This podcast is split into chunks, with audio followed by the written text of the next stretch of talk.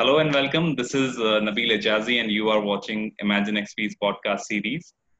ImaginXP is a learning organization for future skills. Uh, at ImaginXP, we are spreading the word of UX and, and trying to build a design community.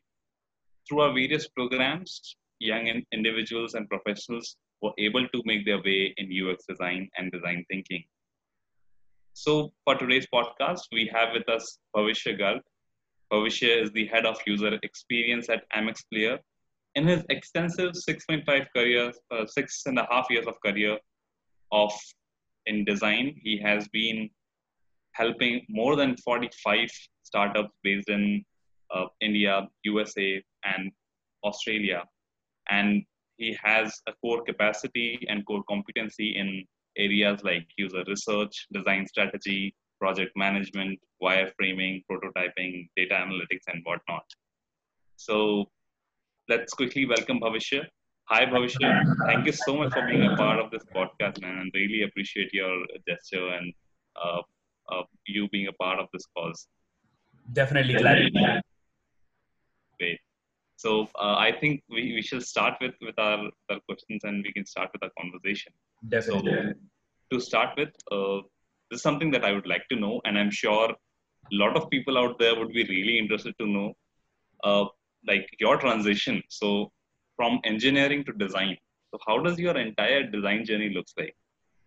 Right. So basically, that, uh, it had been a journey of a lot of ups and downs based on uh, a lot of exploring that I did in my college. So I started pretty early, and that was one of the major re- reasons that I got to where I am because I got to the work pretty early, right? I started working when I was in first year of my college. So as soon as I, you know, I got uh, into this uh, engineering college, most people dream of IITs and NITs. And as soon as I got into this private college of engineering, I thought that life's to the end. All that I'm gonna get is the 3.5 lakh TCS package. But you know, a lot of uh, seniors actually came to me and guided me through on how that could also not be true. If you work hard enough for four years, you could actually land somewhere that is way way different than what more most people land onto. And that's why i started interning from the very first year of my college.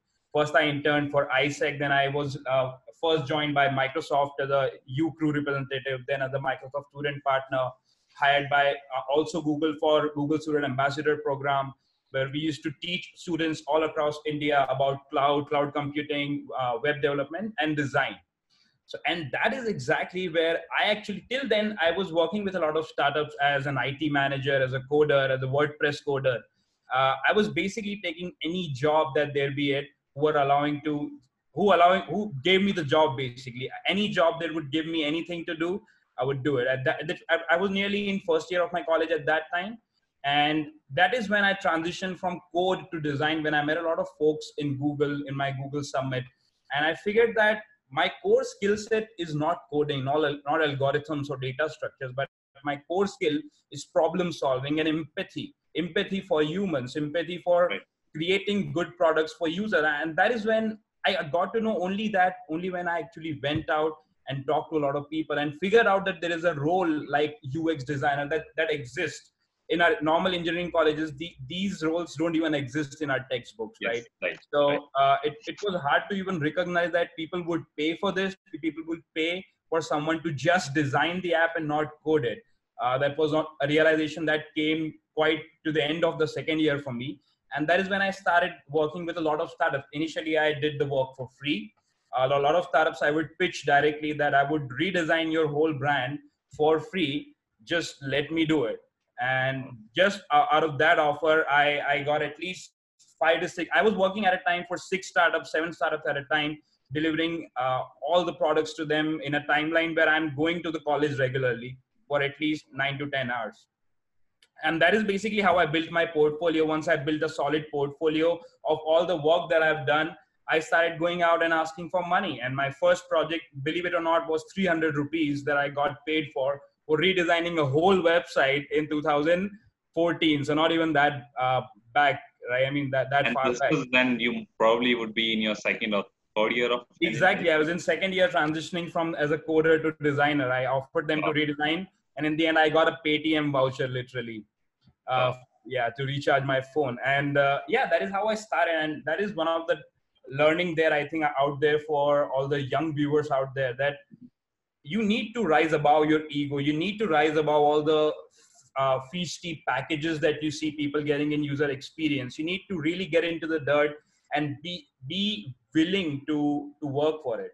So that really was my journey. I, as soon as I, my portfolio started growing a lot of big startups started giving me uh, you know the roles. And uh, i started creating my own design process that i later launched uh, in form of a book which became amazon choice pirates of product and i just basically was using that rinse and repeat process for all the startup that i working with and it became so well that I, at the end of my fourth year i was training a couple of ux teams into how to do ux and, and ship products Great. Great. Definitely. Yeah, it is really important to get your hands dirty in the field before you aim for any high packages or, you know, like some exactly. decorated career in design. And this goes on for each and every field we, we pick and choose from. Great. So, uh, Bhavishan, now talking about your current profile. So now you're working as the head of user experience at MX Player. Right. Could you talk a little bit about about your role there and how does a general day at work looks like? Right. So MX has, has quite an exciting design team. It's quite diverse and Hmm. it's specialized in a lot of ways. So when I when I say I'm doing UX, most of the time I'm doing only UX. So uh, for MX specifically, I am involved in other stuff. For example, I'm uh, the chief editor of their MX publication blog, where we are encouraging all the people in MX team to come out and share their stories of success with the world and whatever they have learned throughout the process. So I am doing a couple of other stuff, but majorly what involves as soon as I go to the office is we live between the product team and, and the UI team. And what really what comes to us is through uh, a research done by product managers, data analysts, anyone who is looking at user reviews or user data, who is looking at any relevant data that could come up with some form of improvements that he could suggest us or new apps or new completely new uh, idea that, that we could come up with on our app or on our different uh, properties and that uh, that is collected within to a sheet and that sheet is basically given to the design team and, and product team to prioritize on which do we want to launch first and which do we want to launch later. And that is divided into sprints different sprints sprints each week. So at the really end what, what the ux design team narrows it down to is a set of tasks that we'll be performing be it improvement or a completely new feature uh, for which we might have some research at hand or we might do other research by ourselves. And it's just really a set of tasks that we would do for the uh, for the whole week that will involve us doing creating all the ux deliverables. For example we might recreate our personas for for certain things. We might uh, draw out the user journeys. We detail out the storyboarding for each use cases that a user might have.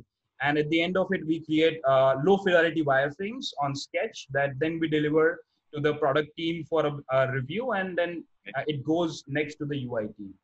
So that is the a little bubble that that ux team lives in. Uh, it's currently a small team but uh, we are uh, we are expanding very soon.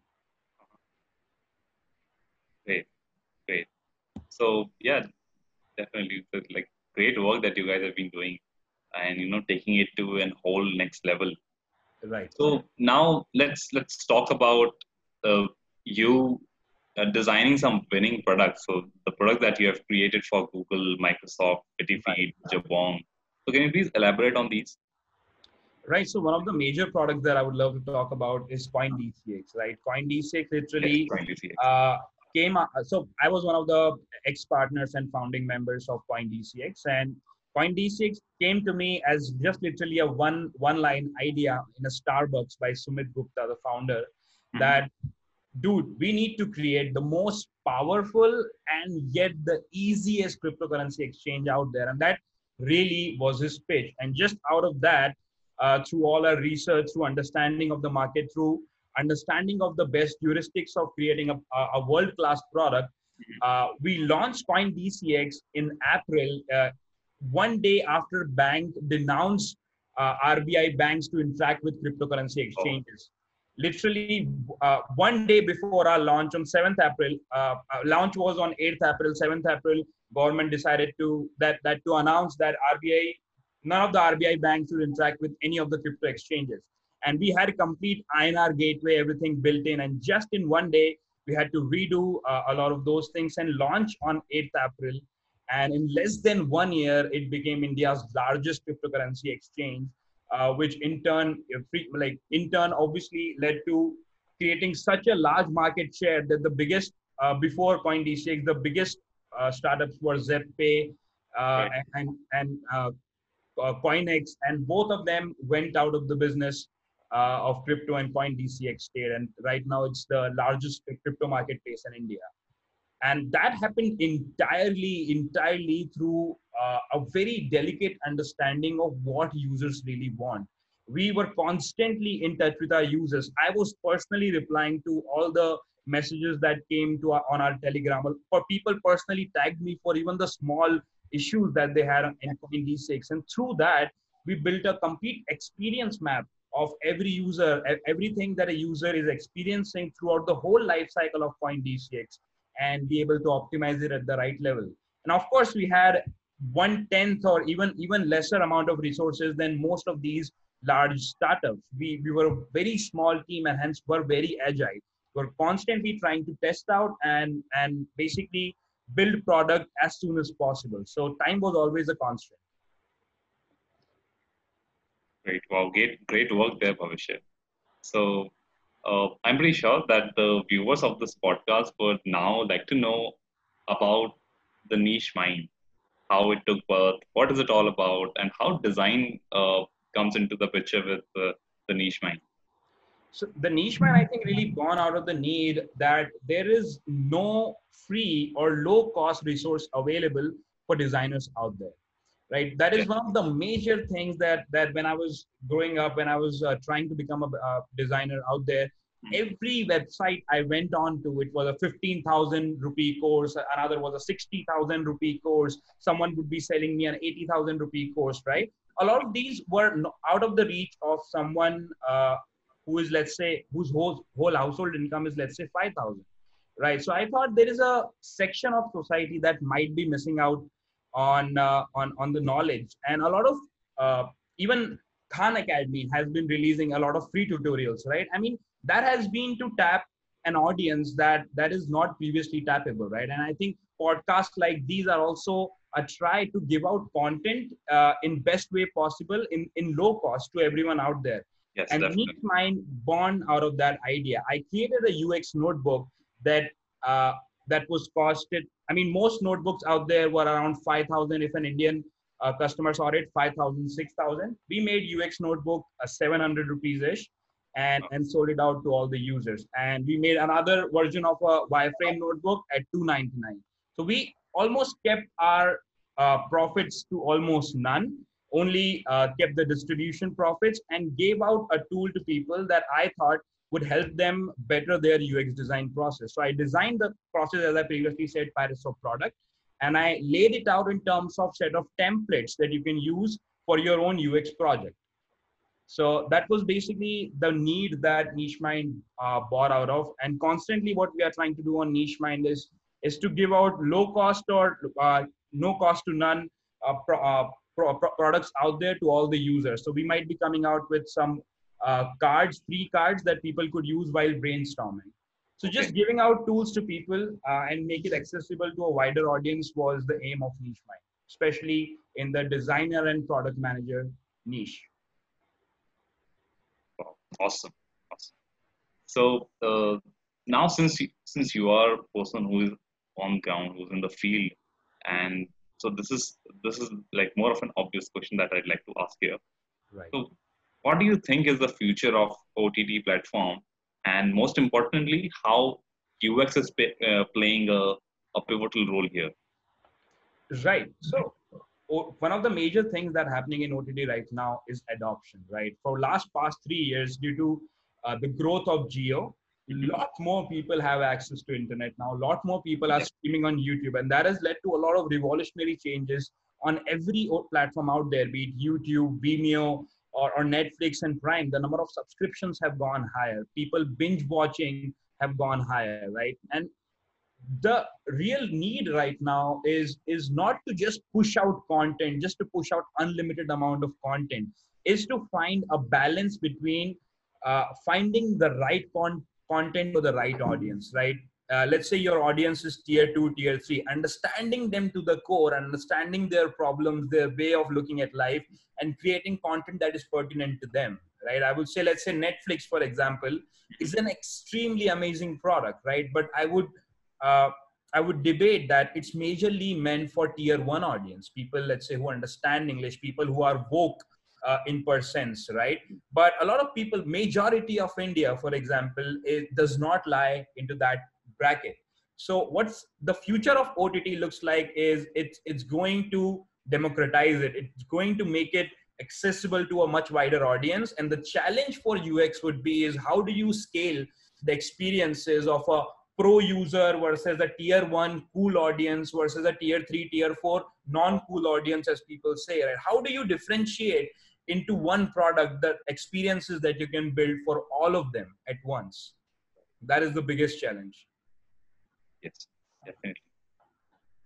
I can I can totally agree to what you've said here, and especially with the role of UX and how the, the entire media, the entire platform has been enhancing.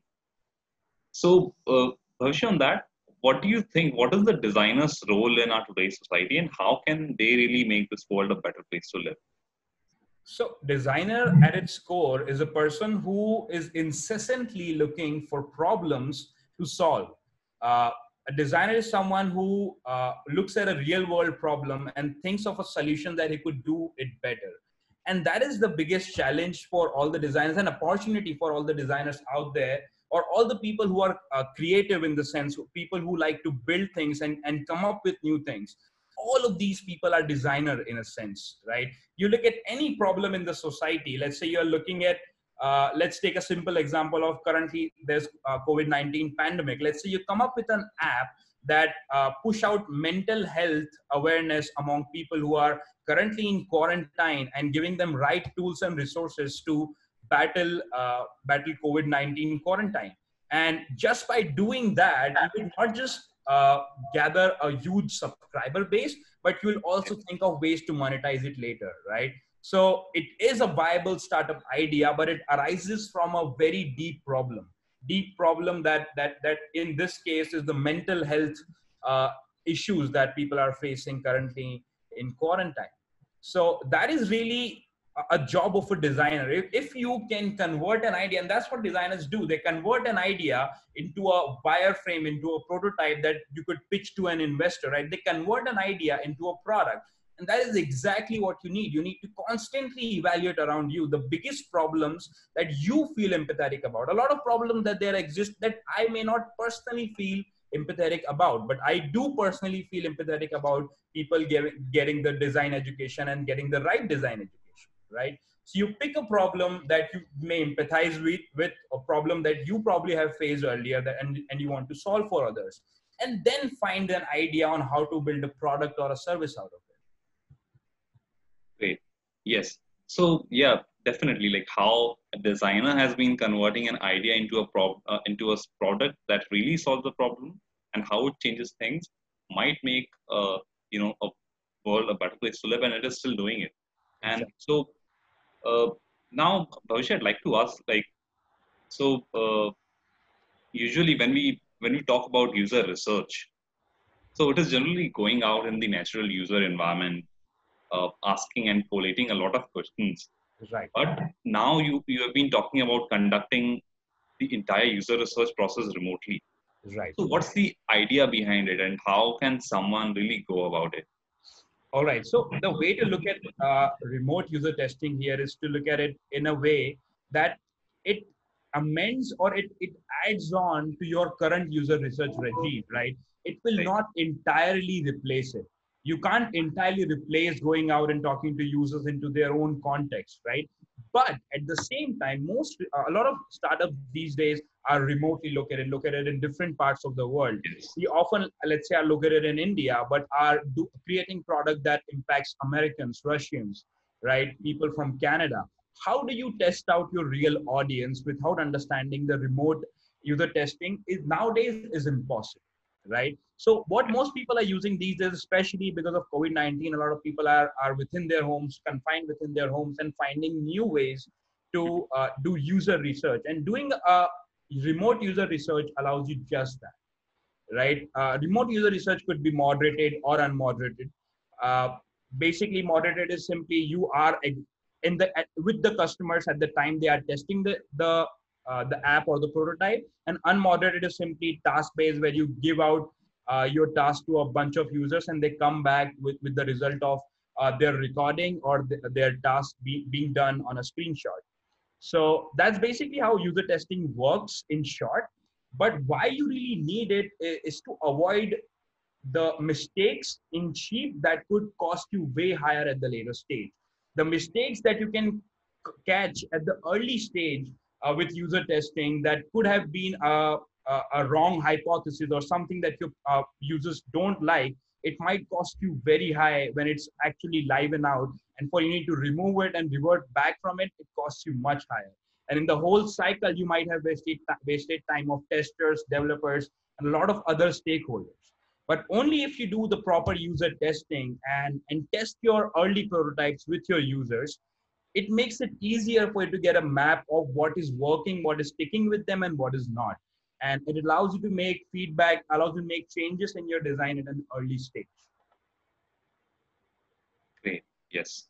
So now, if we talk about both the processes here, so what are some major differences between both of these user research processes? Right. So major difference is probably not being able to understand uh, entirety of their emotions, their expressions, their legs, their hands. Maybe let's say when you are just looking at someone in the into the camera, you might probably notice their expressions, but still there is a human to human connection have to be had if you are in front of them, right? You might notice a lot more things that are non-verbal in nature, right? Things that that uh, that they might not be saying, things that they might be feeling, their environment. Uh, you get a better idea of your users when you actually go uh, and do user testing with actual users. And that is the only major difference between uh, what you and basically it makes your overall uh, result more quantitative than qualitative. Qualitative is basically based on emotions based on overall quality of your research in terms of uh, how, how, have you analyzed their needs and goals their non-verbal aspects right? And that lacks out a little when, when it comes to remote test, testing. But when it comes to testing uh, your tasks with user for in terms of testing your overall information architecture with the user when you're designing your menu for instance. Let's say you're uh, launching an ad ad campaign a sales funnel for people. It's very very uh, practical for you to test it out first. It's very practical for you to be in the mindset of a scientist when you're launching any feature uh, that you first test it out incessantly with people and make sure that once it launches they like it and there's quite a probability that they, they won't still like it.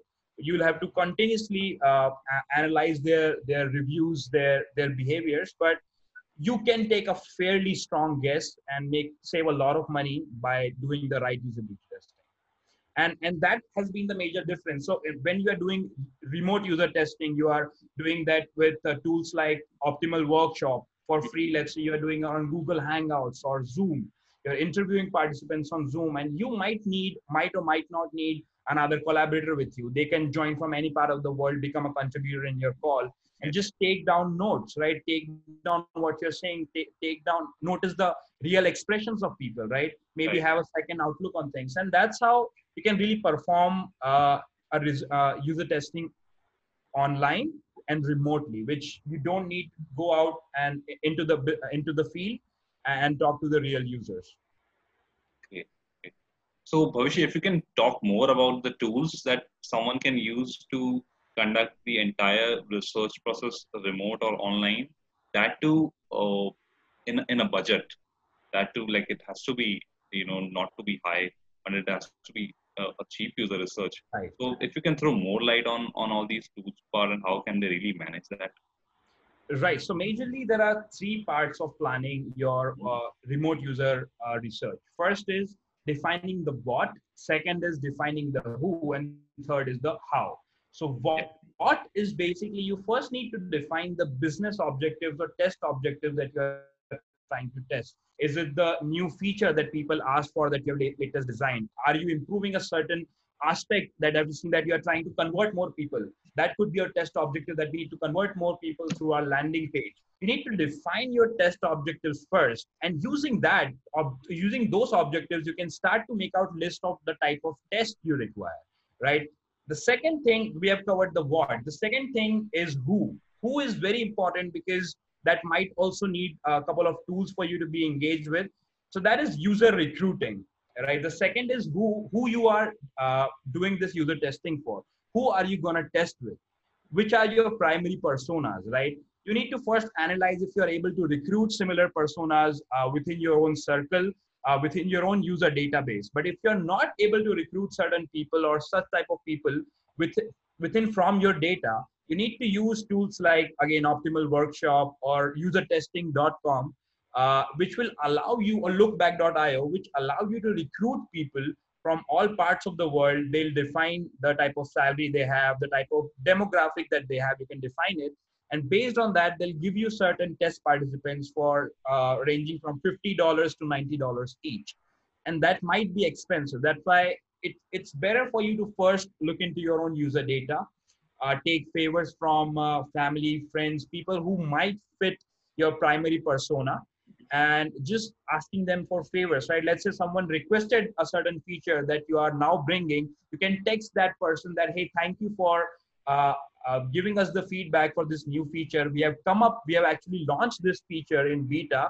We'd love for you to test it. A lot of people would be willing to test it for free, right? But it's often a good hygiene to give them some kind of incentive at the end. Uh, in US, the least they, off, they offer is $50 for each study. Uh, in, in India, uh, you, it could drop down as much as 1500 rupees for, for each study. And that's still if you're evaluating uh, you know let's say 10 people it's 15000 right there. So you need to be uh, very wise into how you're recruiting.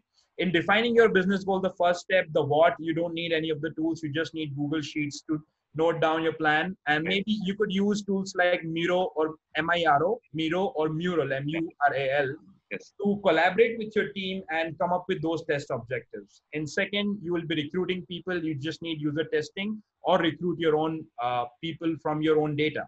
Third is how are you going to test it, right? So there are, uh, as I mentioned, there are two ways of testing it, moderated and unmoderated. Uh, generally, moderated testing on all these platforms are expensive. They again start at the range of $60 per, per month minimum and what moderated testing does is that you can test, you can give that platform, let's say Optimal Workshop or Lookback.io, you can give your prototypes or your app or your website, uh, you can feed it to them, define certain tasks. For example, let's say I'm testing for MX Player. I could give them two types of tasks, open-ended or close-ended. Open-ended task would be, how do you go about finding a movie on a platform like this? It's an open ended right? Yes. uh, or how do you generally approach selecting a movie or, or a tv show when you want to watch one? That's an open ended question. Close ended could be where do you find your profile in this in this? Where, uh, where do you how do you add to watch list? I'm testing specific past part of the of the ui here right? So you can task to you can define these two type of tasks within that uh, within that platform and then you can uh, launch it out in a way of emailers to all, all the participants that you might have recruited or you might have recruited from any other platform. As soon as they click on the link they'll be able to join it. And most of the time in moderated you will have to be there at the other end. So you need, to manage a time where they could join at the same time. And as soon as you both join at the same time the testing starts. Let's say they have joined from the mobile app. Let's say you're testing a mobile. You can still see their face. You can still uh, record their voice and analyze it later, let's say on plat- platforms like lookback.io. There, there is an ability to save all the conversations that you have with people on that platform. So that is the first thing that you do. You, you need to define all the tasks. That is called moderated testing. And there is a, there are a bunch of unmoderated tests. Surveys in surveys is one of the unmoderated moderated tests, right? It is an unmoderated way for you to figure out what your audience want. You could you could take a detailed survey of, of or what are the genres that they like, which uh, of the different options of all these movies, which of them uh, ticked with them the most. what what they want uh, in their own ideal Netflix or ideal MX, right? Asking such questions on a survey also count for unmoderated research. So there are many other types of unmoderated research which are often famous. There's the card sorting, which you can recruit people to actually do card sorting for all the elements of your website. Uh, you can make them uh, uh, task based. For example, you can give your menu to them and give a task of, let's say, again, finding a profile or changing your phone number and see where people go uh, live online, right? You don't have to actually be there on the other side, but people will be recording it live and uploading it to your own server. And that's how really unmo- that's how unmoderated testing works. And as you would realize that in unmoderated testing, you often get more of a quantitative data. You m- get more of the averages. You uh, find out most of the common problems but the real uh, findings come from moderated testing when you are actually talking to people and digging in deeper uh, into what they think and why they think that. So they should really focus on going for moderated testing. Uh, in a way, in a way, but often uh, it's very hard and, and time taking, you know, and often you have to offer them fifty dollar each at the end of it, which you may not have for let's say fifty people or ten people, yeah. right? So you need to find ways to uh, dis- uh, yeah. create a distributed plan for for your right. user research where you get more type of data, right? So you would still need to do unmoderated testing for some averages for basic understanding of your audience and for low cost right often uh, these softwares allow you to test uh, as le- least as to $10 or $19 for each unmoderated test with 20 people which would cost you way more less than cost of one participant in the unmoderated one right so you need to mix it up mix and match based on your need based on your budget and most of the time try to figure out figure out nifty ways to get people to do it for free especially people who are reviewing your product, especially people who have asked for a feature online. Reach out to them and tell them that we have made that feature just for you, and uh, we'd be honored to have you test it. And you'd be shocked how, how many people will do it for free. Okay. So yeah, at the end of the day, it has to be a, a, a perfect mix of both the exactly. methods and methodologies. Yes. So now we'd like to know what are the do and don'ts of conducting remote user research right one of the major don't let's start with don't one of the major don't is do not rely on it entirely right as we uh, previously mentioned do not entirely rely on that you need to constantly validate the hypothesis that you make uh, in the user testing create it with a prototype and test it once more right testing once is not enough let's say first time you're testing with a prototype on on InVision or marvel app let's say you, are, you have a prototype ready you're testing with a sort of people when you come up with a better design solution, you might need to test again. Don't just end up testing once. You have your insights and then you are doing everything after that based on your own assumptions, right? You need to constantly be actually user centered and uh, doing sporadic testing, doing uh, one quarter at a time testing might not help you. You need, you need to build agile models within your team where you are testing more often so that is the major uh, do uh, of of uh, and in combined don't of, of a user research. Another thing that comes comes to my mind is do not think that uh, it's expensive. I mean, I've seen most of the designers they shy away from uh, uh, doing user testing because their bosses won't allow them. their bosses won't give a budget for them, right? So what I would advise to those people is you need to come up with your own testing strategy where you can do it for as less as 3000 rupees.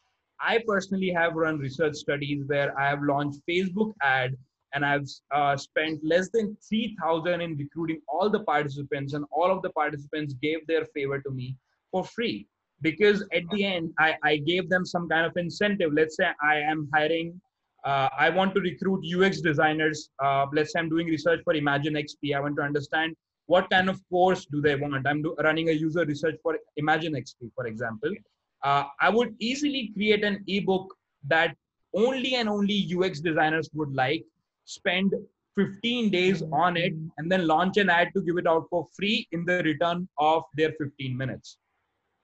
Right? So people often uh, like free stuff, and you can use such things to uh, to also hire participants. So don't entirely rely on all the costs that you see and get scared of on usertesting.com because they'll start with $5,000 and your boss will not allow it we all know it right so you will need to be ready with your own nifty measures on how are you going to do it even if you have to put your own 3000 5000 into it do it for the sake of learning. That's the best 5000 you'll ever spend.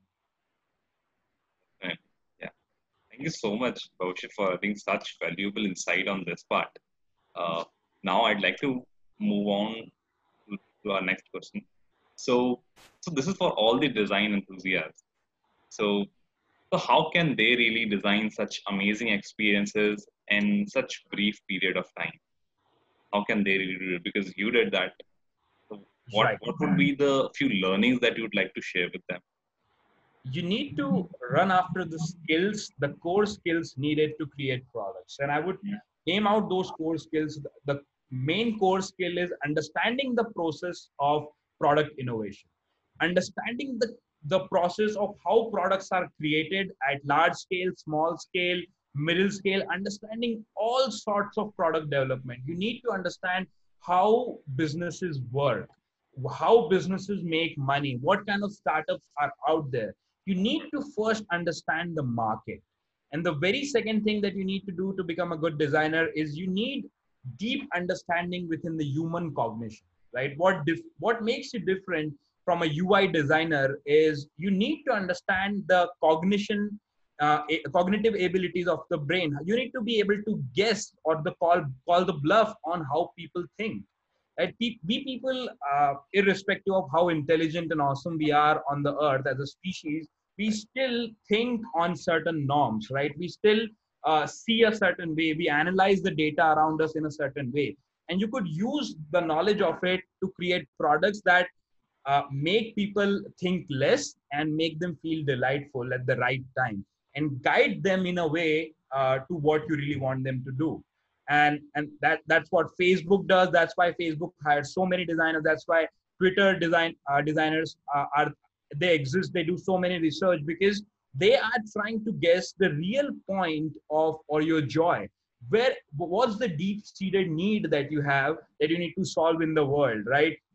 They came up with let's say for example they came up with a look back on memories. Facebook came up with that it might have been uh, it, it have it might have arise from a very deep seated need of looking back into our past and uh, being proud of it right so that's how they they uh, use user research to understand the very basic aspect of the of the world so that is one thing that is very important according to me Great, great Thank you so much. So uh, now we are approaching towards the end of our podcast. So uh, moving to our next question. This is one of my favorite questions that I'd like to ask uh, the experts. So what do you think? What are the uh, career prospects in UX design? How does the future looks like? So I'll talk about two types of realities. First reality, I'll talk about the good one right? Okay. Uh, the good one is one of the best packages and one of the best salary packages on in the tech world out there. Uh, are now go, uh, going to product managers and, and user experience designers, psychology graduates, people who have the creative background, have been getting the leadership role more and more uh, in today's startups and corporates. Right? They have been offered salaries next to none. Like uh, they have the best salaries out there. And the other reality that we face towards is what the 90%, 95% of the people might be living is the world where uh, it's a world of UX designers where they are probably overworking. They are not valued for their work. They are working in an organization who might not inherently understand UX, might not give them the right resources to do UX, right? So this is we are the world we are living in a world where these two stark realities live next to each other and uh, what I advise you uh, for your career is the more you build your skills, the more you know the core concepts of this field, the more you know about psychology, as I mentioned, all the core aspects that I mentioned, the more you know about it, uh, the better are your chances into being included in the first part of the reality than to the next one. So skills are the only things that are uh, th- that differentiate someone from being in the first uh, phase versus the second phase. Right. Great, great. So now, what is the message like talking, uh, taking this ahead? What is this one message that you'd like to uh, give to our to our viewers and also to ImaginXP? Right. So, I mean, ImaginXP is doing an awesome job educating people with right amount of right uh, design resources, right design teaching, and that is extremely important in this way. And, and for my message to people would be is that uh, would would be the message I started with: let go your ego and start learning.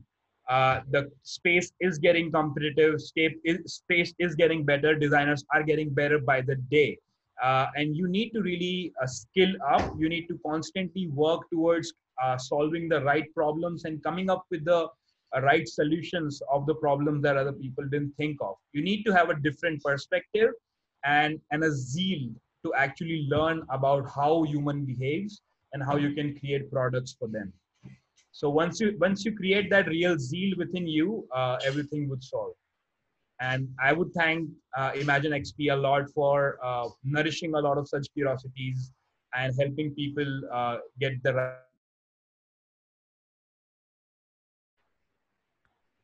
Yes, definitely. Thanks so much. It's a pleasure. All right, so we have come to an end. So thank you so much, Bhavishya. It was a phenomenal, phenomenal interaction, and I'm pretty sure that a lot of viewers had a lot of learning from this one. Thank you so much. Thanks a lot, Nadine. Thanks a lot. So, Glad to be there. It's a pleasure. So for our for all our viewers, thanks for listening to us and all the very best for the road ahead. And if you'd like to mo- watch more such educative uh, content and and such such stuff, you can follow us on our social media pages. You can uh, check out our YouTube channel and you can visit us on www.imaginxp.com. So this is Nabil Ejazi from ImaginXP signing off, and I'm going to see you real soon in, in another exciting episode. Thank you so much. Thanks for listening. Thank you so much, Bhavishya. Thanks a lot. Bye. Take care. Bye. Stay safe.